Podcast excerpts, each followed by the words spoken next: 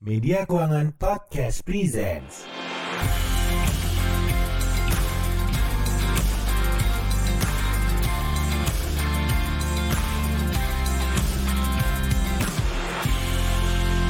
Pada kesempatan kali ini, Media Keuangan berbincang dengan One Ipmawan, Kepala Kantor Pengawasan dan Pelayanan Bea Cukai Bengkalis. Kendati namanya jarang terdengar, KPP BC Bengkalis justru punya tugas pengawasan yang cukup merepotkan. Seperti apa sih repotnya menjaga perbatasan di pesisir timur Sumatera? Simak wawancaranya bersama Media Keuangan. Kalau dari produknya sendiri Pak, kalau yang di Bengkalis itu sebenarnya rata-rata ekspor eh, apa Pak? Sawit? yang diekspor. atau- Iya. Gerakan ekspor itu industrinya apa ya Pak? Ya, kalau di sini ada kelapa, ada pinang, terus sagu, udang, ikan juga kadang ada. Jadi Oh. eh, yang asli sini yang paling banyak itu yang di sini ya itu kelapa, sagu, pinang, udang, udang faname itu itu itu ekspornya itu. Itu yang komoditas lokalnya gitu ya memang, Iya. lokal Bengkalis ya Pak. Iya, iya. Baik, ini tadi kan terkait eh, peredaran barang-barang yang legal nih Pak.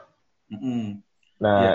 ka- kalau eh, barang-barang ilegal sendiri Pak, eh, secara umum dulu sebelum sampai ke narkoba atau yang lain gitu untuk pergerakan dari Malaysia ke Indonesia, Iya. mungkin kan konon banyak pergerakan dari pesisir timur juga gitu Pak. Oh iya, ya kita ini termasuk yang selalu dipelototin semua kantor pusat terutama ya.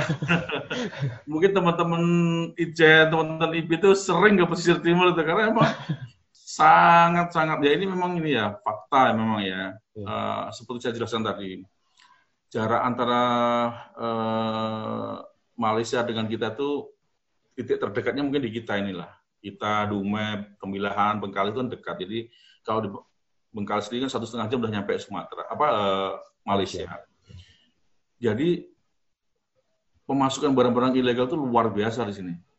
Kalau mungkin kalau apa Bapak Ibu dengar di Jakarta itu kok nangkap narkoba kan di bandara itu kan paling 10 gram, sekilo dari sini ratusan gitu.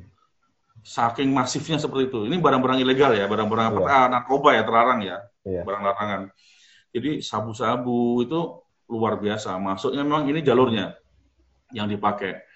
Nah, kondisi geografisnya juga memang kita eh, melihat bukan bermaksud kita mau permisif ya, tapi memang faktanya memang sepanjang garis pantai pesisir timur Sumatera itu bisa dipakai untuk mendarat kapal-kapal itu, kapal-kapal yang bawa narkoba itu. Dulu kan kambing hitam lah itu. Kalau ada Oh. barang-barang ilegal tuh dari ah, dari pesisir Sumatera gitu kan. Nah, itu kan memang itu memang terjadi dulu ya. Dulu memang, kalau sekarang udah jauh lebih apa ya, kita eh, dari kepolisian, dari angkatan laut, dari bea cukai kan patroli bersama itu udah sering juga ya. Jadi udah udah sangat apa eh, jauh berbeda dengan yang dulu kan. Kalau dulu memang paling gampang menyalahkan pesisir itu karena memang posisi eh, apa?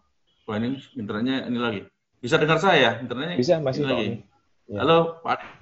Ya, masih Pak Oni. Ah, bisa ya. Jadi ya itu apa? eh, karena saking seringnya banyak banyak barang-barang yang apa terlarang masuk dari pesisir Sumatera itulah. Jadi semuanya melihat wah ini memang harus diperhatikan itu. Itu yang barang-barang larangan, belum barang-barang yang ilegal lain. Ya contoh Ya. barang-barang apa barang-barang impor lah gitu barang-barang impor yang ilegal contoh yang kita ekstrim-ekstrim yang apa yang sering ditangkap kan handphone gitu kan terus Oh, tekstil kayak gitu-gitu tuh. Pakaian bekas gitu juga ya Pak berarti? pakaian bekas ya itu kayak gitu nah itu ya seperti itulah memang itu memang apa ya itu terjadi gitu nah Dan sekarang itu lotnya tinggi Pak di BC Bengkalis Pak, pergerakan barang itu Pak. Nah kalau sekarang kan eh, ini bicara sekarang kan udah sangat jauh ya sangat jauh berkurang. Itu semenjak kantor ini jadi Madya juga udah sistem pengawasannya kan juga udah berubah drastis ya. Dan kita juga apa kita di sini punya kapal patroli ada lima kita. Kita punya kapal patroli lima dan memang dengan luas wilayah sebegitu banyak itu juga nggak cukup untuk untuk kita apa ah, jagain di semua titik ya. Jadi saya rasa itulah barang-barang itu yang sering masuk Gitu. Tapi di sisi lain itu bisa jadi prestasi juga bukan Pak bagi Bea Cukai Bengkalis karena secara nilai mungkin banyak yang diselamatkan dari betul pergerakan ya barang itu Pak. alhamdulillah lah itu yang kayak gitu-gitu malah apa ya kita eh, selama ini teman-teman juga dari Bengkalis kita sudah beberapa kali eh, yang terakhir yang tiga terakhir ya kemarin di Desember itu dapat 10 kilo sabu-sabu. Terus kemarin di bulan apa ya kita dapat itu Eh, Februari itu 19 kilo sabu-sabu. Terakhir yang kemarin ada peni, apa yang ada liputannya juga itu ganja malah itu kemarin kita juga dapat ganja juga itu. Eh, Tapi dari luar Pak ganjanya bukan kita yang ekspor.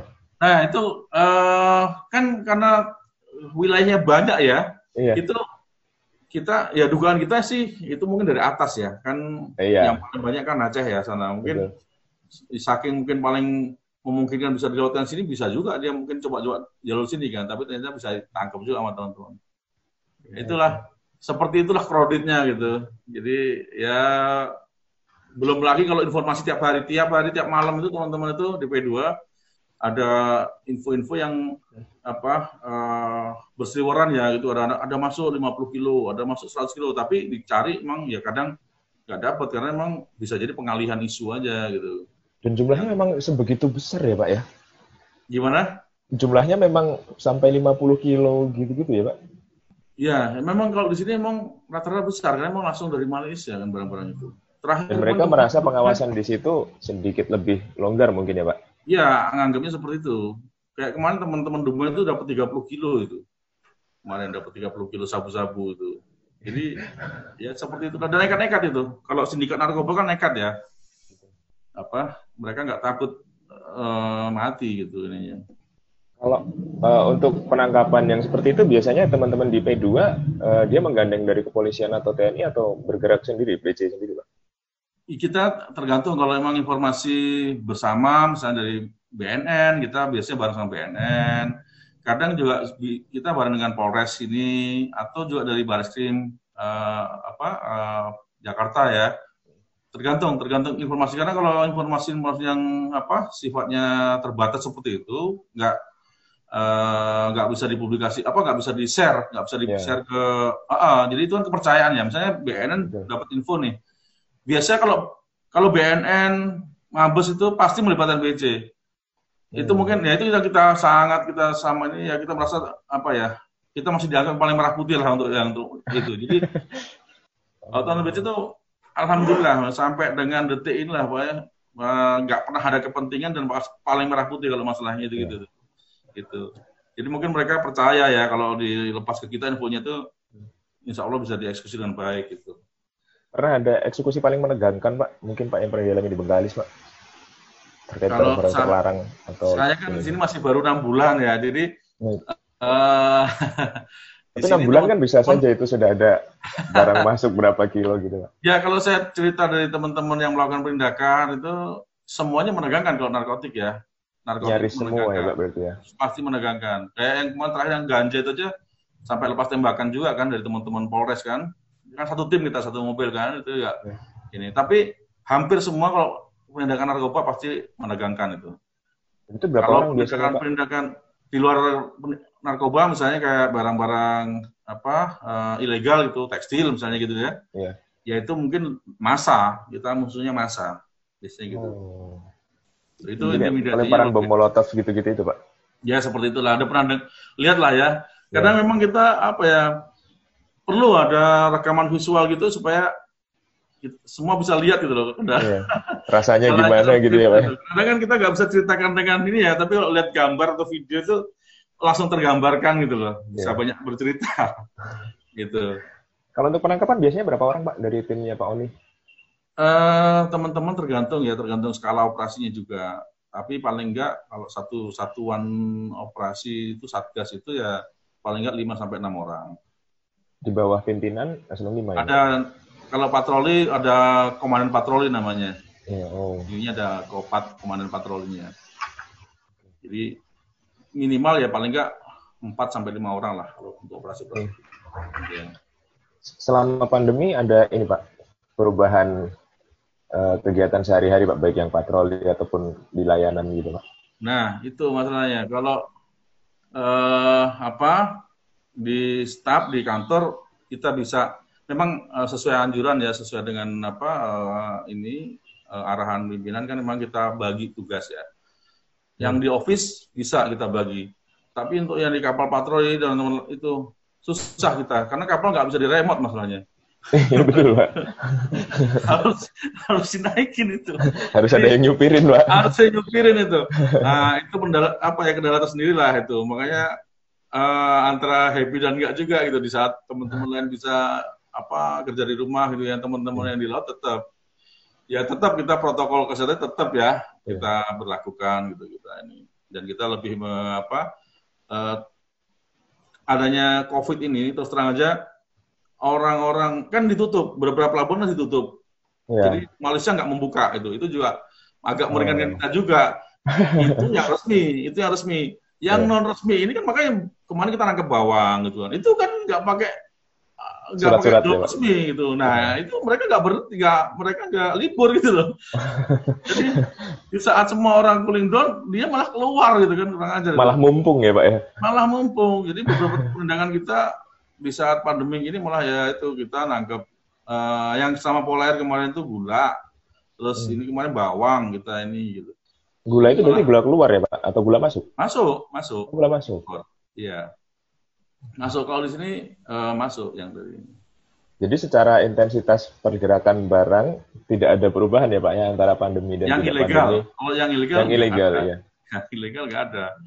Eh, Hmm. ya kucing-kucingan nama kita aja gitu kayak itu kan oh, kita nggak nyangka juga masih mereka masih nekat gitu tapi dengan beberapa kejadian yang kita lakukan penindakan itu juga eh, memberi pesan lah ke mereka bahwa kita nggak tidur gitu kita tetap siaga gitu jadi itu pesan juga mungkin mereka ngira wah ini WFH semua nih gitu kan ternyata ditangkap gitu ya jadi ya eh, pesan lah ke mereka ternyata masih ada yang jaga di laut gitu itu aja sih. Jadi kalau teman-teman office, insya Allah bisa kita atur WFH-nya. Kalau yang teman-teman lapangan yang memang agak susah, ya tetap saya sebagai pimpinan satker kan ya berusaha untuk ini apa eh, memberikan ya harus fair ya. Ya kita harus atur juga gimana caranya gitu. Kalau ini ya kita eh, atur gimana gilirannya gitu kan, biar Iya. bisa sama-sama. Karena juga bukan tanpa resiko. Kadang kalau kita patrol itu kan kita periksa ke kapal apa eh, di tengah itu kan itu kan protokolnya harus lebih ketat karena kita nggak tahu kapal itu dari misalnya dari Cina atau dari mana Iya. kan jauh beresiko juga itu. Dan dulu awal-awal kan kita nggak punya APD itu. Saya sempat terharu juga tuh teman-teman pakai jas hujan itu naik kapal itu. Selama Iya, Pak. pandemi itu pak saat masuk ke Iya, kapal saat itu. awal pandemi dimulai dulu kan kita APD kan susah ya. Jadi Betul. cuma masker maskernya kita susah gitu. Iya. Jadi untuk membekali diri untuk naik ke kapal itu kan pakai jas hujan kan itu APD-nya tem- teman-teman itu. Gitu. Kalau sekarang sih udah alhamdulillah ada, ada dropping dari pusat juga, terus kita juga mudah mendapatkan kan mau beli juga bisa. Oh berarti saat ini teman-teman yang patroli ketika dia masuk ke kapal dia tetap menerapkan protokol itu ya pak ya? Iya, Apa yang terjadi ketika muncul resistensi dari mereka yang dimasuki pak? Kan harus berpakaian lengkap, kemudian dia harus melawan dilempari bom gitu pak? ya alhamdulillah mungkin karena doa dia orang-orang Iya. baik semua ya ini sementara ini ada yang lawan dan jangan ada yang lawan lah. sampai ya ini kan Iya. udah tiga bulan empat bulan nih ya mau ya Iya. ini alhamdulillah eh, yang diperiksa semua kooperatif lah itu belum ada yang Hmm. kalau sampai ada perlawanan melempar kembang api atau bom molotov ya aduh bahaya banget itu kan itu Iya, bajunya bisa bahan-bahannya juga. ah, ah, iya mudah-mudahan nggak nggak ada yang ekstrim-ekstrim lagi gitu lah Amin pak. saya terima kasih nih diberi kesempatan kan biar apa eh, eh, dikenal juga gitu biar Kami juga berterima kasih Pak banyak cerita menariknya ini tadi Pak. Wah, saya makasih banyak nih. Mudah-mudahan bisa jadi apa? eh, jadi dikenal lah gitu. Kita pengennya orang kenal sama BC Bengkalis. Oke fans, itu tadi diskusi kami dengan beberapa narasumber. Semoga bermanfaat dan jangan lupa cari tahu lebih banyak di majalah media keuangan yang bisa kamu baca di www.kemenq.go.id atau kamu bisa klik di bit.ly slash.